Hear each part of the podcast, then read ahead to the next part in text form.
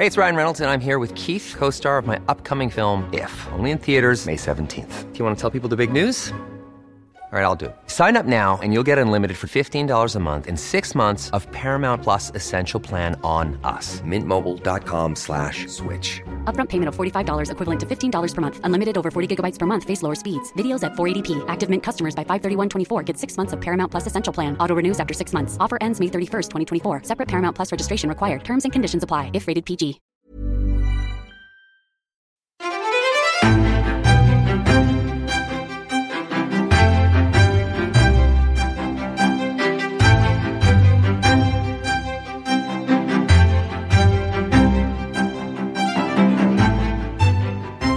Välkommen till fjärde avsnittet av poddserien Varför ska vi rösta på er? Vi som talar heter Amanda Oxell och Bertil Vazén. Vi ska idag spela upp ett samtal med Kristdemokraternas partiledare Ebba Busch. Ja, precis. När Ebba Busch gästade oss så kom ju hon faktiskt direkt från inspelningen av lördagsintervjun i P ett. Och eh, vad var det hon sa?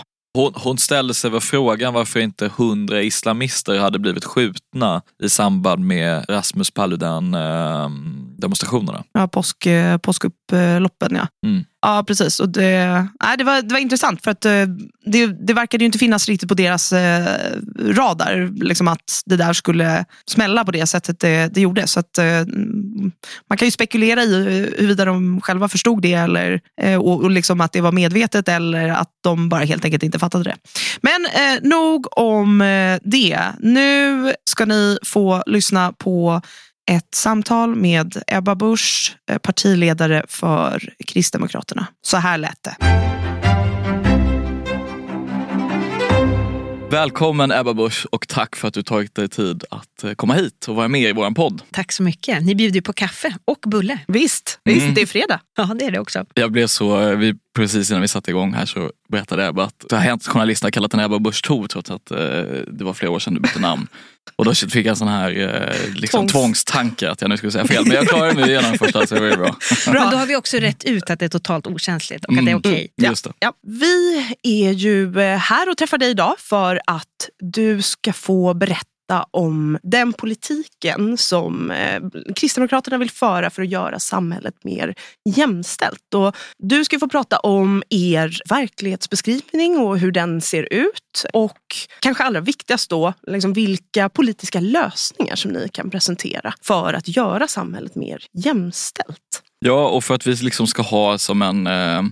naturlig ingång i detta, eller åtminstone en neutral grund, så utgår vi från N E:s definition av vad jämställdhet är. Och då läser jag innantill. Jämställdhet innebär att kvinnor och män har samma rättigheter, skyldigheter och möjligheter inom alla väsentliga områden i livet. Och då skulle jag vilja fråga dig, vad är jämställdhet för dig och för K D? Jag skulle säga att vi utgår väldigt mycket ifrån den definitionen. Att män och kvinnor ska ge samma möjligheter, samma rättigheter, ha samma skyldigheter. Och det innebär, kan man väl säga, att det kokar ner till lika förutsättningar för män och kvinnor. Men att vi också accepterar olika utfall. Och det blir väl då så att säga, ger en indikation om de politiska medlen som vi är beredda att eh, ta till så att säga för att uppnå jämställdhet som inte då nödvändigtvis handlar om femtio femtio i siffror utan om grundförutsättningarna för män och kvinnor. Kan du berätta lite mer om det? Hur det liksom, kan du ta upp något exempel på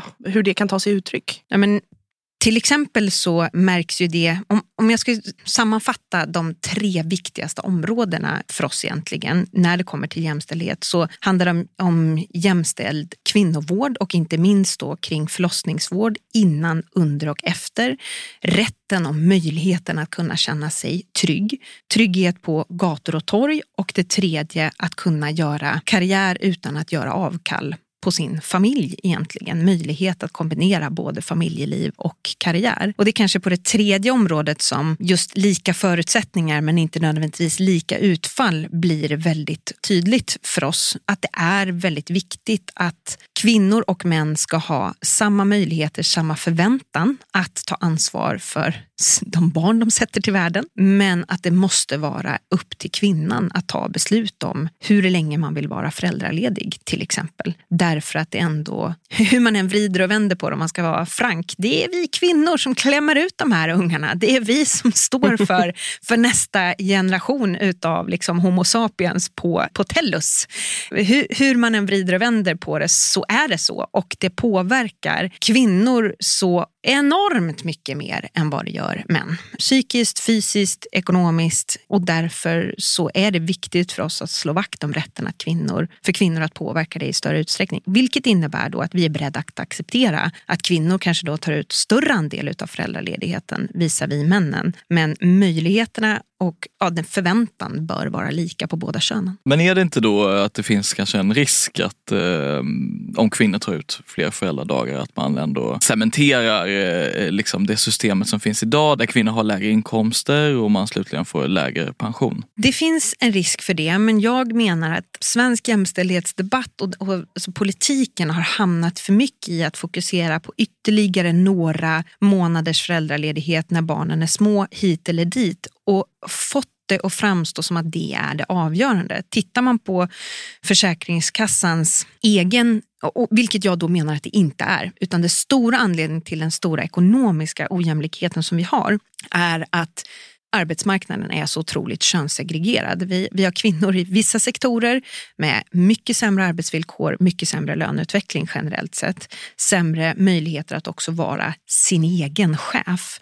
Och vi har männen i helt andra branscher med mycket bättre villkor. Det, det är den stora bulken. Den tycker jag eh, tappas bort när vi då fokuserar på, ska vi ha pappamånader eller inte? Ska vi sätta, begränsa ytterligare hur länge man kan vara föräldraledig och så vidare. Och tittar man på Försäkringskassans egna uträkningar så visar de att ja, men det skiljer några hundralappar om man är föräldraledig några månader hit eller dit i pensionerna. Men det som avgör kvinnors många gånger usla pensioner, det är ju den, den, den totala lönen. Att vi jobbar, tenderar att jobba mycket, mycket mer deltid för att vi har sämre arbetsvillkor. Att vi har en barnomsorg som är underfinansierad, underdimensionerad. Och där kvinnor då, vilket är en intressant aspekt, upplever ett mycket större ansvar, tar ett mycket större ansvar då för att kompensera en bristande barnomsorg genom att vabba mer, korta dagarna mer, vara hemma mer eller gå ner på deltid. Och det i sig vet vi påverkar karriärmöjligheter, löneförhandling. Men borde inte männen känna samma ansvar? Alltså där. Jo, och det här är ju kanske det jag tycker är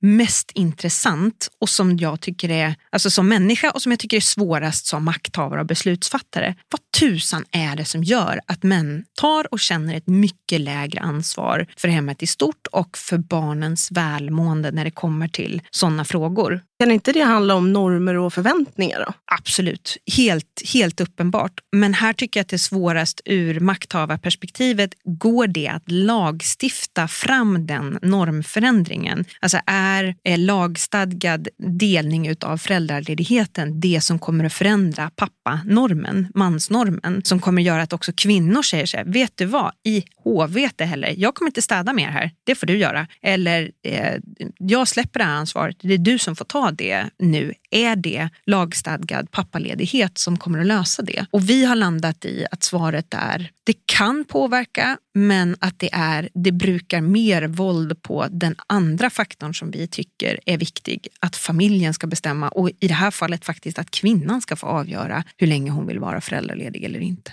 Men om vi flyttar oss från familjen då till ut i arbetslivet. Du pratar ändå om den segregerade arbetsmarknaden som en, ett stort problem och en stor anledning till varför det är ojämlikt mellan könen. Vad vill ni göra för att göra arbetsmarknaden mindre segregerad? Ja, det är många olika faktorer som kan påverka det här, men nu är det som det är. Vi har väldigt tydligt kvinnodominerade branscher, och där vill vi, om man då tittar på vården och äldreomsorgen till exempel, vi vill ju se en nationellt finansierad och långsiktigt hållbar plan för löneutveckling inom vård- och omsorgssektorerna. Det finns inte nu. Det sker ofta i projektform, så gör man en särskild lönesatsning för barnmorskor. En särskild lönesatsning för att få på plats fler specialistsjuksköterskor till exempel. Vi menar att, att vården och äldreomsorgen behöver ha en nationell löneutvecklingsplan, och att den behöver ligga inte bara ett år utan under kanske till och med en, två mandatperioder för att få upp lönerna. Och det är en viktig fråga för oss om vi hamnar i regeringsställning att förhandla fram det.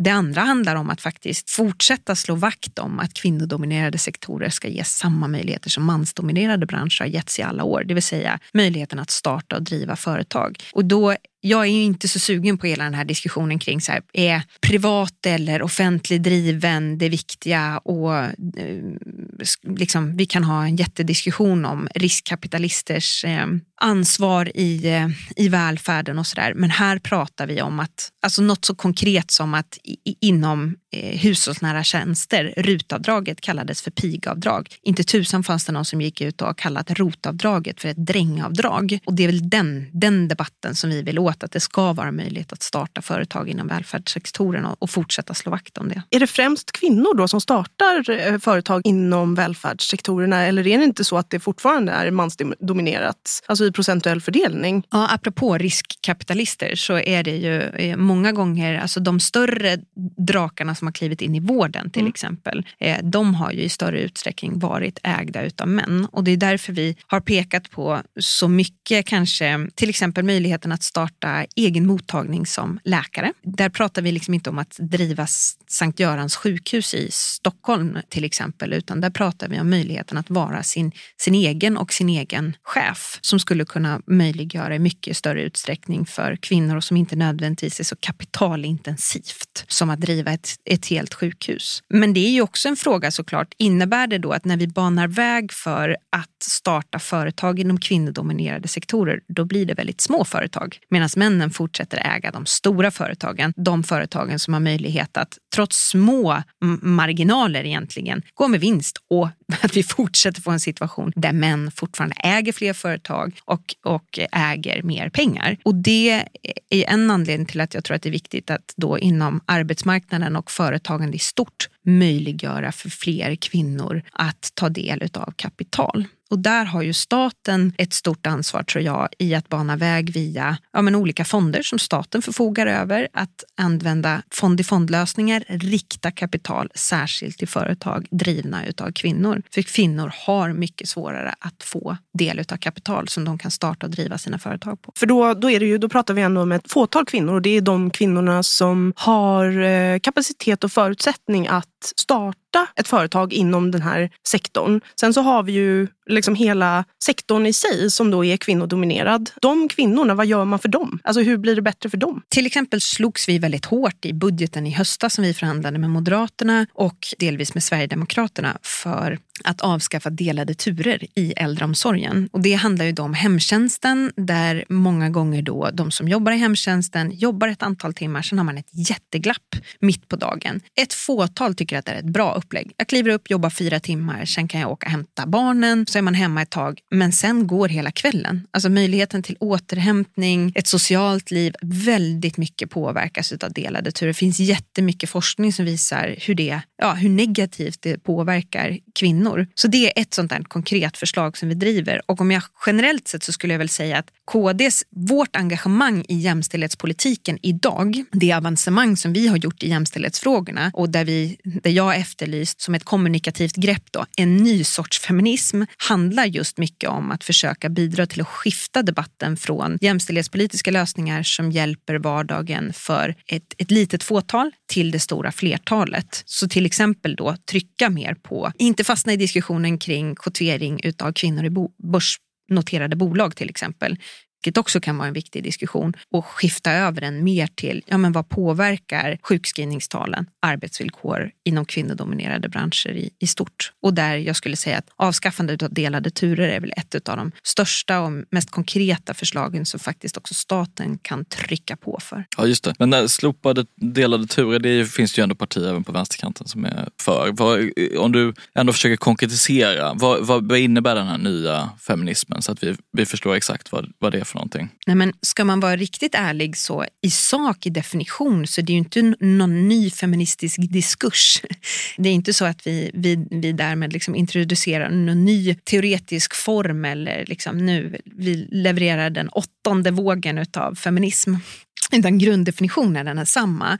Men det har ju i min, när jag gått ut och efterfrågat en ny sorts feminism, så är det dels det här som jag precis drog. Från en ganska snäv politisk, ganska ofta teoretiserande, som jag har tyckt då, jämställdhetspolitisk debatt. Vi fastnar i kvotering hela tiden till, okej, okay, vad är det, det som skulle kunna förändra vardagen för det stora flertalet kvinnor? Sjukskrivningstal, kvinnors hälsa i stort, trygghetsfrågorna och så vidare. Men det har också i det legat en kritik såklart i att vi får, vi har alltså världens första feministiska regering. Vad har resultatet blivit? Och tittar man då på våldtäktsfall, otrygghet, sjukskrivningstal, så har jag sagt att det här resultatet kan ju ingen vara nöjd med. Och är det här den feministiska politik som Sverige har idag, då behöver vi en ny. För det här duger inte. Så det har ju varit ett, i allra högsta grad ett kommunikativt grepp för att lyfta kritik, men också vidga debatten från lösningar som når få till många. Men om man, eh, vi ska ju inte prata om regeringens politik idag, men, men eh, man tittar ändå på dem, eh,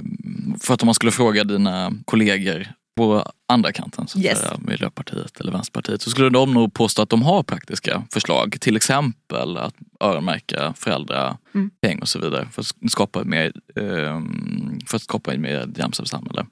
Kan inte du beskriva lite om den avvägningen? Alltså, varför är det viktigare att kvinnor inte, och att liksom vi har det jämnt fördelat mellan män och kvinnor, än att familjen bestämmer? Vad är, vad är liksom, hur ser den avvägningen ut? I grund och botten så, så går det egentligen tillbaka till att vi dels viktar familjens rätt att bestämma över hur man ska lägga upp. Det här är ju inte, det här är inte föräldraförsäkringen är ju inte som en sjukförsäkring. Det vill säga, okej, det är du som är sjuk, så det är du som får sjukpenningen. Utan vi ser ju föräldraförsäkringen som tillhörandes barnet. Och sen får de här vårdnadshavarna lösa hur vårdnaden om barnet och föräldraledigheten ska gå till. Det, det är det första som kanske skiljer oss lite grann. Och att vi tycker att det är principiellt viktigt. Det andra skulle jag säga har att göra med att vi faktiskt viktar in kvinnans rätt, därför att det är kvinnan som föder barnen. Alltså, för en del kvinnor går både graviditet och förlossning supersmidigt. Man mår bra efteråt, man vill komma tillbaka till jobbet. En del kan ha möjlighet att liksom sitta amma obehindrat på ett café och eh, njuta utav sin föräldraledighet samtidigt som man knyter an till sitt barn och så vidare. Andra mår skit i många månader, går in i förlossningsdepression, kroppen läker inte som den ska, och att ovanpå det då lägga pressen av att så här, tar inte din partner ut övriga föräldraledigheten, eller du måste tillbaka till jobbet innan du själv tycker att du är redo för det. Det tycker jag, jag är rädd att det blir, vi får en kortsiktig vinst i statistiken som blir en långsiktig förlust för kvinnors hälsa egentligen. Får jag flika in en liten fråga där? Mm. Om man som kvinna upplever hälsobesvär mm. efter en förlossning, till exempel en förlossningsdepression, anser ni då att det är någonting som ska tas ut på föräldradagarna, eller är det sjukdagar som ska tas ut då? Jag tycker i mycket högre utsträckning att det borde gå på sjukpenning ja. och på sjukförsäkring. Mm. Problemet är ju att här har vi verkligen typexemplet på att kvinnor bemöts utav allt ser fint ut, det är normalt, ta en Alvedon. För att alltså, man kan ha så ont, man kan må så dåligt, man kan ha såna enorma svängningar i sitt mående till följd av hormoner som då är, ja men det här är kroppen som nu ska reglera ner. Ja, men vad är konsekvensen? Och där det kanske hade varit väldigt bra om ens partner, oftast då en man, pappan, tog föräldraledighet och kvinnan fick lov att vara sjukskriven och läka istället. Men här vet vi, det här är jättesvårt för kvinnor att liksom hävda, få den möjligheten. Och det är någonting som vi är beredda att se över i regleringsbrev mm. om man skulle behöva vikta om det där. Men jag vill bara lägga en aspekt till på just det här med föräldraledigheten, är ju också att det bygger ju såklart också på att vi då menar att vi har underlag på ifrån Försäkringskassan, ifrån utredningar som har gjorts, att det är inte några månader hit eller dit som avgör den totala lönen, löneutveckling, karriärmöjligheter och pensioner. Och därför viktar vi ju den annorlunda. Och vi har ju en, en modell som bygger på en helt fri föräldraförsäkring istället. Det vill säga fri mellan föräldrarna, men också möjlighet att överlåta till en nära vän till familjen, en mormor eller morfar, en syster eller en bror under en period. Och det bygger också på att vi försöker då vikta synpunkter ifrån till exempel Företagarnas föräldrafällan, som visar att en, en stor majoritet vill ha en mer flexibel föräldraledighet som en förutsättning för att driva företag. Så vill vi underlätta för kvinnor att starta fler företag, äga mer kommer få operativ ledningserfarenhet, i förlängningen också då kunna ta andra ledningsuppdrag, sitta i styrelser och så vidare, så är det också viktigt att lyssna på den aspekten. Och familjer ser idag olika ut. Man skiljer sig, man bildar nya familjer, det är bonusfamiljer, det är stjärnfamiljer. En helt flexibel föräldraförsäkring gynnar ju då också olika typer av familjebildningar. Men en, en fråga då, om man skulle tillämpa en helt fri föräldraförsäkring, skulle det magiskt bara bli så att kvinnor plötsligt började bilda en massa företag och sådär? Nej, men vi vet att det är idag att den upplevs vara krånglig, inte flexibel, svår att överlåta, att det idag är en tröskel för kvinnor att starta företag. Och det är ju utifrån då till exempel den här föräldrafällan två punkt noll som har viktat här. Och där hälften utav företagarna, kvinnor som är tillfrågade, också har sagt att de vill se en helt fri föräldraförsäkring. Men jag tänker att män har ju inga problem med att starta företag eller driva företag under föräldraledigheten. Alltså de kör ju på. Så, så krångligt kan det väl inte vara? Är de, det verkligen det det handlar om? De ammar heller inte i regel. Nej, så Nej jag... men alltså jag... Så här, det finns i allra högsta grad en del av det här som handlar om normer och förväntningar. Mm. Verkligen. Mm. Men vi har landat i att det går liksom inte att komma, det går att påverka det till del med lagstiftningen. Men ytterligare kvotering av föräldraledigheten riskerar att få andra negativa effekter som vi inte är beredda att ta för att hantera den här delen. Och jag tror inte att det kommer att påverka normerna tillräckligt mycket. Och dessutom då det faktum att kvinnors hälsa riskerar att påverka så mycket negativt till följd av att det är helt enkelt det vi som föder barnen är en faktor. Kan vissa tycka att det skulle finnas en idé då och försöka fokusera på att kvinnor ska få vara sjuka liksom, utan att utnyttja föräldraledighet eller föräldraförsäkringsdagar till det? Du nämnde någonting om en reglering eller att ni är beredda att liksom, ta i det. Mm. Hur skulle det se ut i så fall? Nej, men det handlar ju om uppdragen till Försäkringskassan mm. och de regleringsbrev som regeringen står för. Det är bland annat de som, ja, men, som gav uppdraget att se över och minska antalet assistanstimmar på totalen. Sen kan man ju prata om hur det där tillämpades då. Och liknande uppdrag skulle man ju kunna ge för att då tydligare stipulera att, så att säga, att ha fött, de konsekvenserna man kan få efter att ha fött barn faktiskt också måste klassas som sjukdom och ett hälsotillstånd som inte är liksom kan gå under normalt. Mm. Men jag tror ändå inte att det, så att säga, det tror jag skulle kunna vara en jätteviktig del, men det är inte nog för att kompensera att vi ska säga då, jo men nu är vi för en femtio femtio split utav eh, föräldraledigheten i lag där den blir tvångsdelad. Därför att i, i praktiken så kommer du också få en situation där du med lag går in och sätter ett stoppdatum för där du ska sluta amma till exempel. Och jag tycker inte att det är rimligt och jag menar att vi har andra jämställdhetsåtgärder som skulle kunna ha större effekt på kvinnors lön, hälsa, utveckling, möjlighet till, till ägande än de här månaderna hit eller dit. Precis, och då gör vi faktiskt så att du kan få berätta lite om de jämställdhetsåtgärderna. Vi har ju då en punkt i liksom varje avsnitt där vi... It's that time of the year. Your vacation is coming up. You can already hear the beach waves, feel the warm breeze, relax and think about work. You really, really want it all to work out while you're away. Monday dot com gives you and the team that peace of mind. When all work is on one platform and everyone's in sync, things just flow. Wherever you are, tap the banner to go to Monday dot com. Millions of people have lost weight with personalized plans from Noom. Like Evan, who can't stand salads and still lost fifty pounds. Salads generally for most people are the easy button, right? For me, that wasn't an option. I never really was a salad guy. That's just not who I am. But Noom worked for me. Get your personalized plan today at Noom dot com. Real Noom user compensated to provide their story.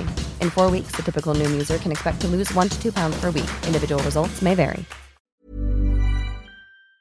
Vi ber den som gästar att lista de tre viktigaste förslagen som ni vill driva för att göra Sverige mer jämställt. Och super då, liksom om du så tydligt som möjligt kan förklara varför just de här är de viktigaste förslagen och på vilket sätt som de kommer bidra till ökad jämställdhet. Och nu nämnde ju du vård och förlossning, ja. Du nämnde trygghet på gator och torg och du nämnde detta med eh, familjen. Mm. Eh, så att jag förutsätter att det kanske är de som tycker är de viktigaste förslagen. Ja, men så här, vill ni att vi pratar alla områden samtidigt eller vill ni ha på något område? Du får gärna ta område. ett i taget så ja. kan vi prata om det. Men kan vi inte börja då med, om jag börjar med, med kvinnors hälsa och mm. vården, apropå mm, att jag gärna. tycker att den är, påverkar så mycket.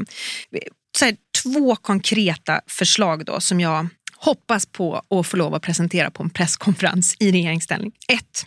En generalplan för kvinnors sjukskrivningar. Kvinnor är i regel dubbelt så mycket sjukskrivna jämfört med vad männen är. De tenderar att skjuta höjden när man har fött barn, oftast andra barnet, och ska komma tillbaka till, till heltidsarbete. Vi har inte tillräckligt bra svar på varför det är så här. Och framförallt har vi inte tillräckligt bra svar på vad vi ska göra åt det. Det skulle jag vilja att vi satte till en utredning som hade så snäv, så snäv tidsram som möjligt. För vi har en del underlag som vi skulle kunna foga ihop så att säga, man behöver pussla ihop och, och få en helhet, men att vi får en generalplan för hur det ser ut, varför det ser ut som det gör och vad vi kan göra åt det. Det andra är då en nationell plan och forskningsprogram för just kvinnors hälsa. Därför ofta så är kvinnors hälsa och sjukdomar som, som primärt bara drabbar kvinnor är underbeforskat, det är underdiagnostiserat och det är underfinansierat. Väldigt mycket av den medicinering, behandling som vi gör har mot kvinnor är, utgår ifrån en, en väldigt tydlig mansnorm. Det är liksom inte bara något poppigt ord, utan de facto har forskningen, läkemedlen tagits fram på män i liksom arton till tjugofem års åldern, inte på kvinnor trettioåtta som fött två barn eller femtiosex i klimakteriet. Och vi har väldigt eh, många gånger väldigt stor ojämlikhet när det kommer till bemötande och möjligheter att få vård för endometrios, lipödem, klimakterie. Alltså, vad tusan är det som gör att så många kvinnor från liksom tolv till tretton års ålder lider utav P M S, de svårare varianterna utav det, och vi fortfarande har som standardsvar att det är helt naturligt, man förväntar sig det. Så det är de två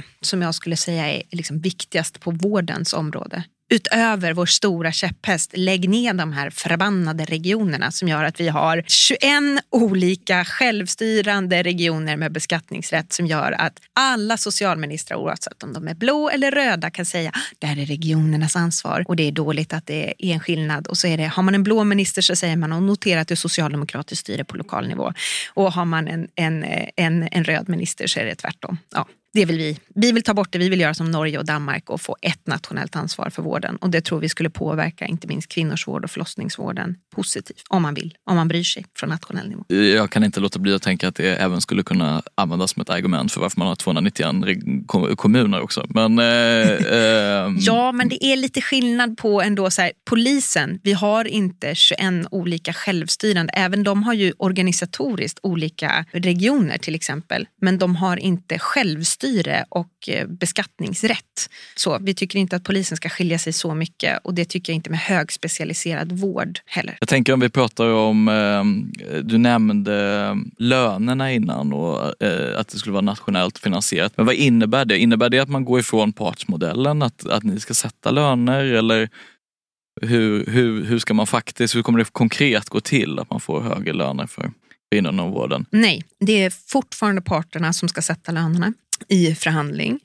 Men eh, rent, rent krasst just nu så vi är ett av de länderna i Europa som lägger absolut mest utav B N P på sjukvården.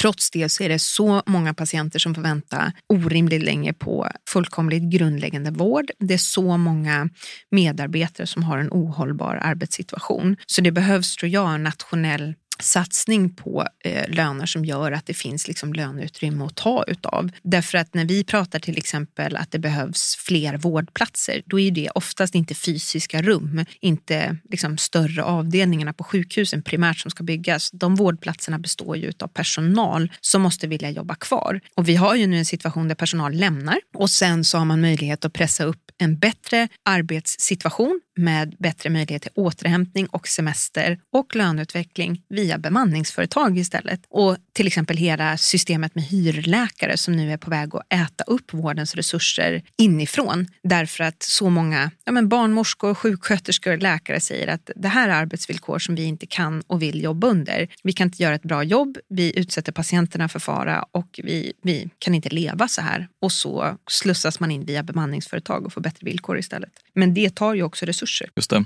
Ja, du nämnde att du hade fler förslag som du ville ta upp. Yes, mm. Och om man då ska prata om just trygghet och trygghet på gator och torg. Ja, här är verkligen en fråga om, om en backlash för, för jämställdheten i Sverige, skulle jag säga. Att medan vi då har fokuserat på med rätta, hur tar vi nästa steg i jämställdhetsfrågorna i form av ägande, delaktighet, när får vi en kvinna på statsministerposten, nu har vi fått svaret på den, och, och så vidare, så har den mest grundläggande, basala rättigheten för en kvinna att liksom bestämma över sin egen kropp och inte få den kränkt medelst våld.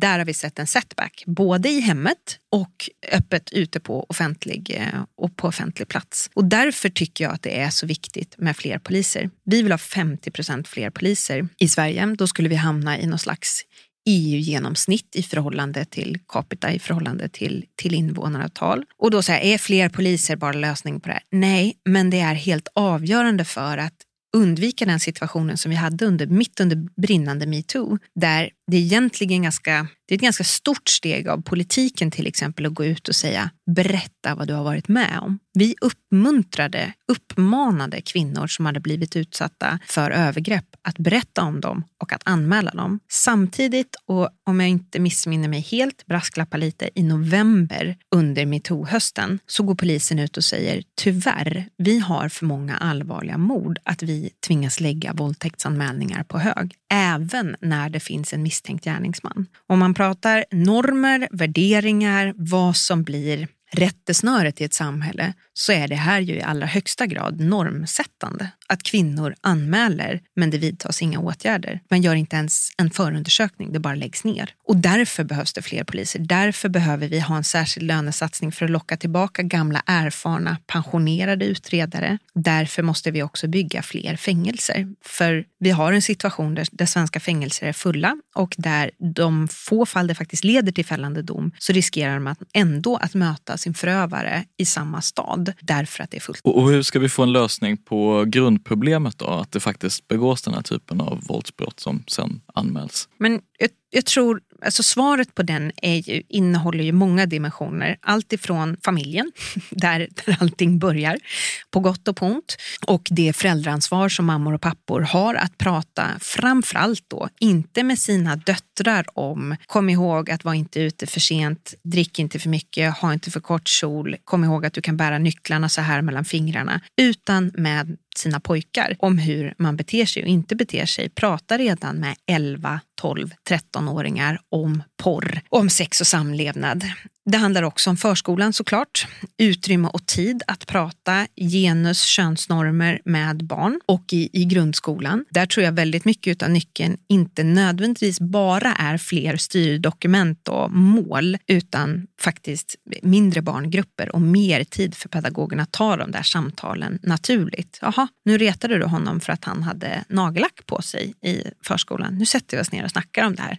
Hur får pojkar och tjejer vara, eh, se ut, stå och gå och så vidare. Men med allt det här sagt, det går inte att komma ifrån att tretton, fjorton, femton-åringar idag tar del av att eh, sexuella trakasserier på nätet och övergrepp och våldtäkter inte leder någon vart. Och det, det sätter en väldigt tydlig signal till de här unga, framförallt killarna, om vilka värderingar och vilken syn, vilket beteende mot det motsatta könet som är okej. Men är det befäst att det är alltså resursbrist inom polisen som, som gör att de här, att det är ju då, jag tror att det är sex procent, alltså förra eller förra, förra året, brasklapp då, mm. sex procent som lagförs mm. i anmälda sexualbrottsfall. Skulle det finnas andra åtgärder som kan, som kan höja den här lag föringsprocenten som kan vara intressant att titta på? Ja, och jag tror att då, då är frågan om kunskap väldigt, väldigt viktig. Det vill säga, när man för första gången kommer in till polisen, oavsett om det sker omedelbart i anslutning till till exempel en våldtäkt,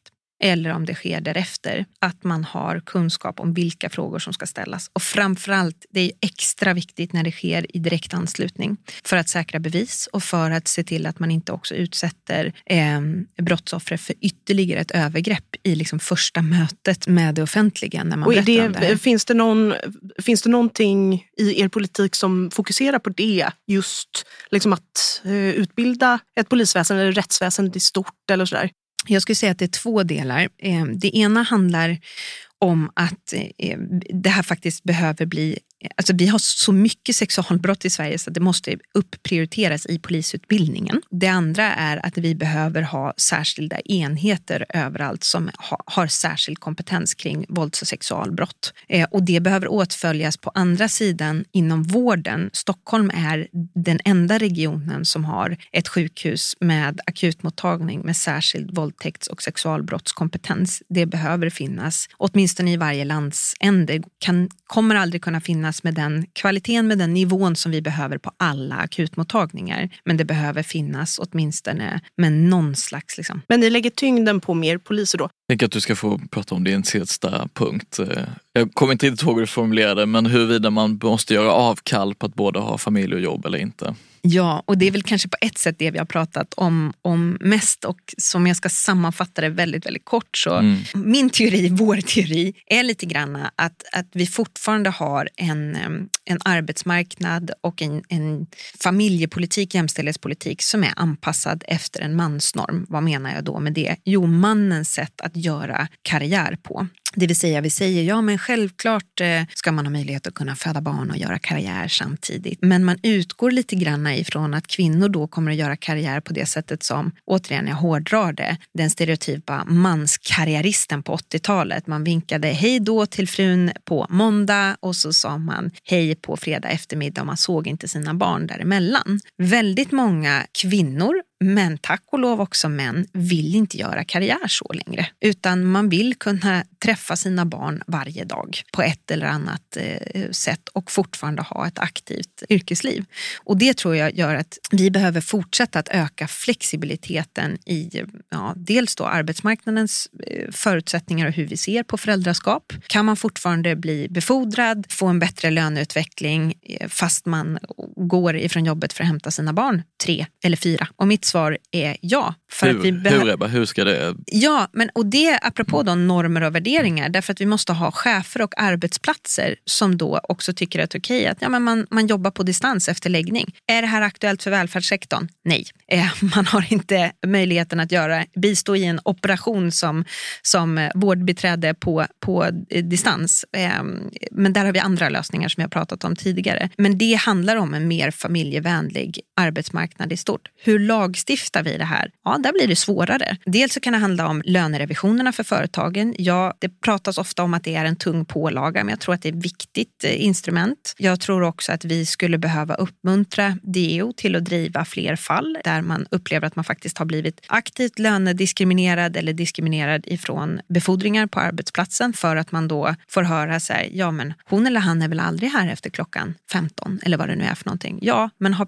har människan i fråga levererat på arbetsplatsen? Uppgiften. Ja, men det löstes kanske på andra tider på dygnet till exempel. Och sen är det ju då frågan som vi haft en, en verkligen vridit på alla möjliga olika aspekter på kring föräldraförsäkringen. Vi, vi tror att det är en nyckel att möjliggöra då, för att bli konkret, för de, inte minst kvinnor som vill och kan gå tillbaka till jobbet tidigare, att göra det utan att behöva oroa sig för hur lilla pyret har det.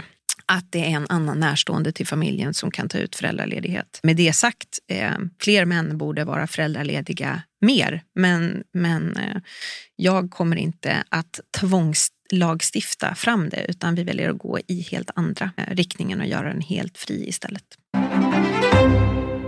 Jag lyssnade på ditt eh, hösttal från tjugo tjugo och då, då använder du uttrycket genusflum. Mm.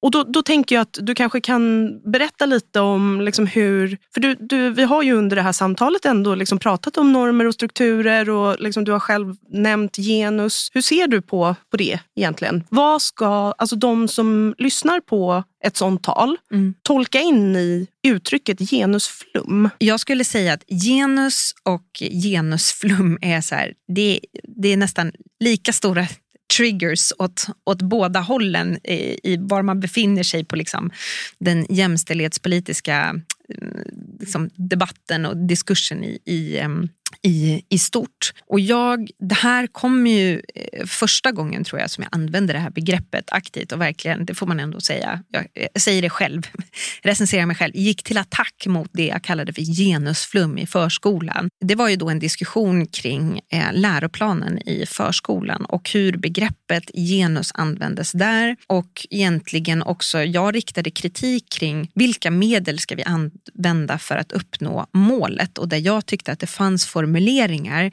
som snarare riktade in sig på övergripen, vi behöver inte diskutera formuleringen i sig, men på att utplåna skillnader mellan könen snarare än att konstatera att de finns där på gruppnivå, och eh, det är okej. Vi kan bejaka att vi är olika på grund utav att vi är män eller kvinnor, men vi ska ges samma förutsättningar, möjligheter och skyldighet. Vi ska inte så att säga gå in och omprogrammera våra barn till att säga, jag ser att du konkret då, som jag tyckte att det fanns, fanns risk för att, det, att den läroplanen och det målet skulle kunna användas. Jag ser här att du är pojke, du leker med en brandbil. Vi skulle nu önska att du byter och prövar och leka med en docka istället. Jag hårddrar det här lite granna, men jag menar att det fanns fog för att, att rikta den kritiken.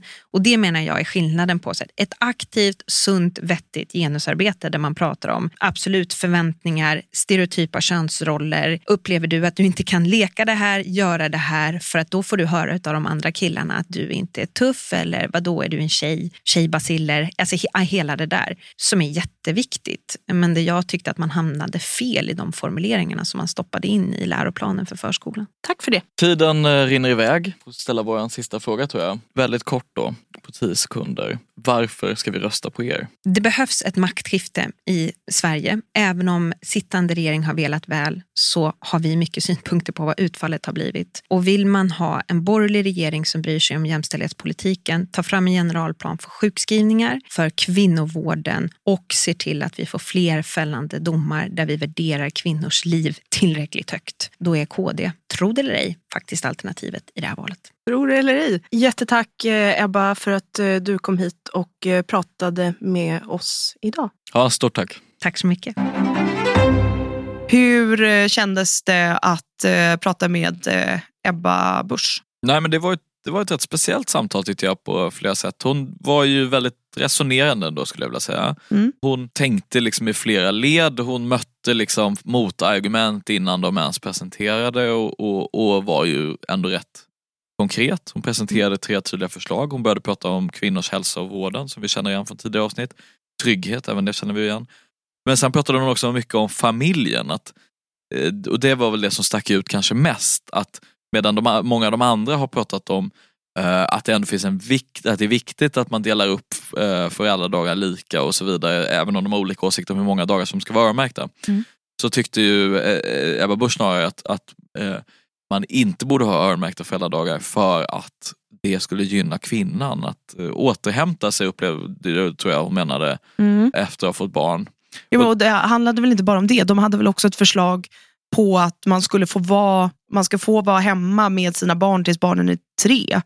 Alltså de värnar ju om att kvinnan ska få välja att vara hemma med sina barn så länge som möjligt egentligen. Ja, alltså det var ju ett helt annat fokus på, på familjen, och det är klart det går väl i linje med en mer konservativ livsåskådning.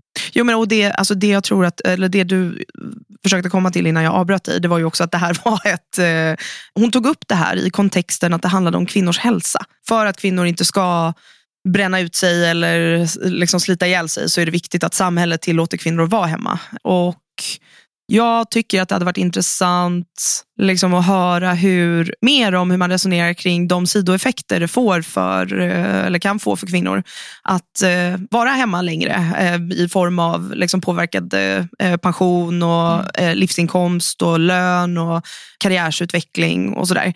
Ja, och, ja men verkligen. Mm. Ja, men det, och det hade vi kanske kunnat ställa en ytterligare fråga kring just hur, hur liksom, och varför det ska vara så. Eh, Ja, men det, det var ju hur som helst intressant. Sen tyckte jag det var intressant sättet som hon pratade om, för att Ebba Busch är ju ändå eh, känd för att uttrycka sig rätt skarpt kan man säga. Det, det gjorde hon inte riktigt på samma sätt här, utan eh, hon pratade ju till exempel om eh, sin nya feminism, mm. som hon ju pratat om flera år. Den kallade hon ju ett kommunikativt grepp. Ja. Det tyckte jag var ändå intressant. En mm. politiker som själv beskriver sina uttalanden som kommunikativa grepp. Och samma när du gick in på att prata om genusflum, så var mm. ju det någonting som hon ville så att säga skruva ner och kanske bela ner. Ja men precis, alltså det som i alla fall som jag ser det blir intressant i det, det är ju att det blir ju en diskrepans i, alltså man gör ju ett avsteg från den politik man vill föra och frågan är ju åt vilket håll avsteget är. Alltså om man har ett kommunikativt grepp där man är väldigt hård och liksom eh, eller väldigt hård men där man säger genusflum och där man säger liksom pratar om ny feminism och sådär.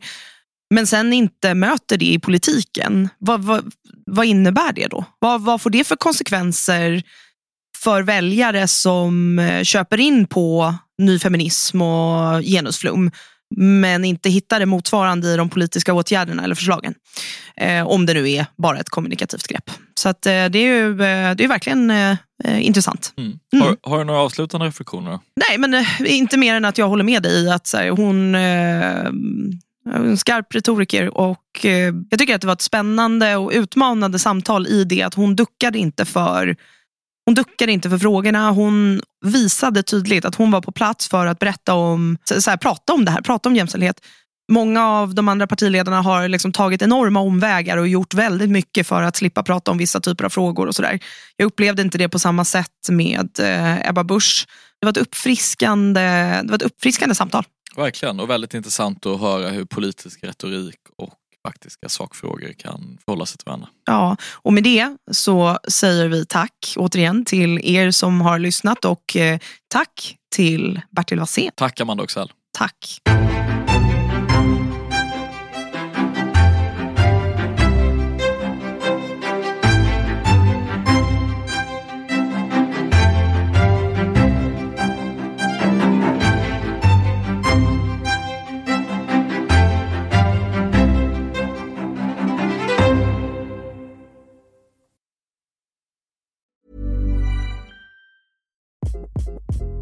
Hi, this is Craig Robinson from Ways to Win, and support for this podcast comes from Invesco Q Q Q, the official E T F of the N C A A. The future isn't scary, not realizing its potential, however, could be. Just like on the recruiting trail, I've seen potential come in many forms as a coach. Learn more at Invesco.com slash QQQ. Let's rethink possibility. Invesco Distributors, Incorporated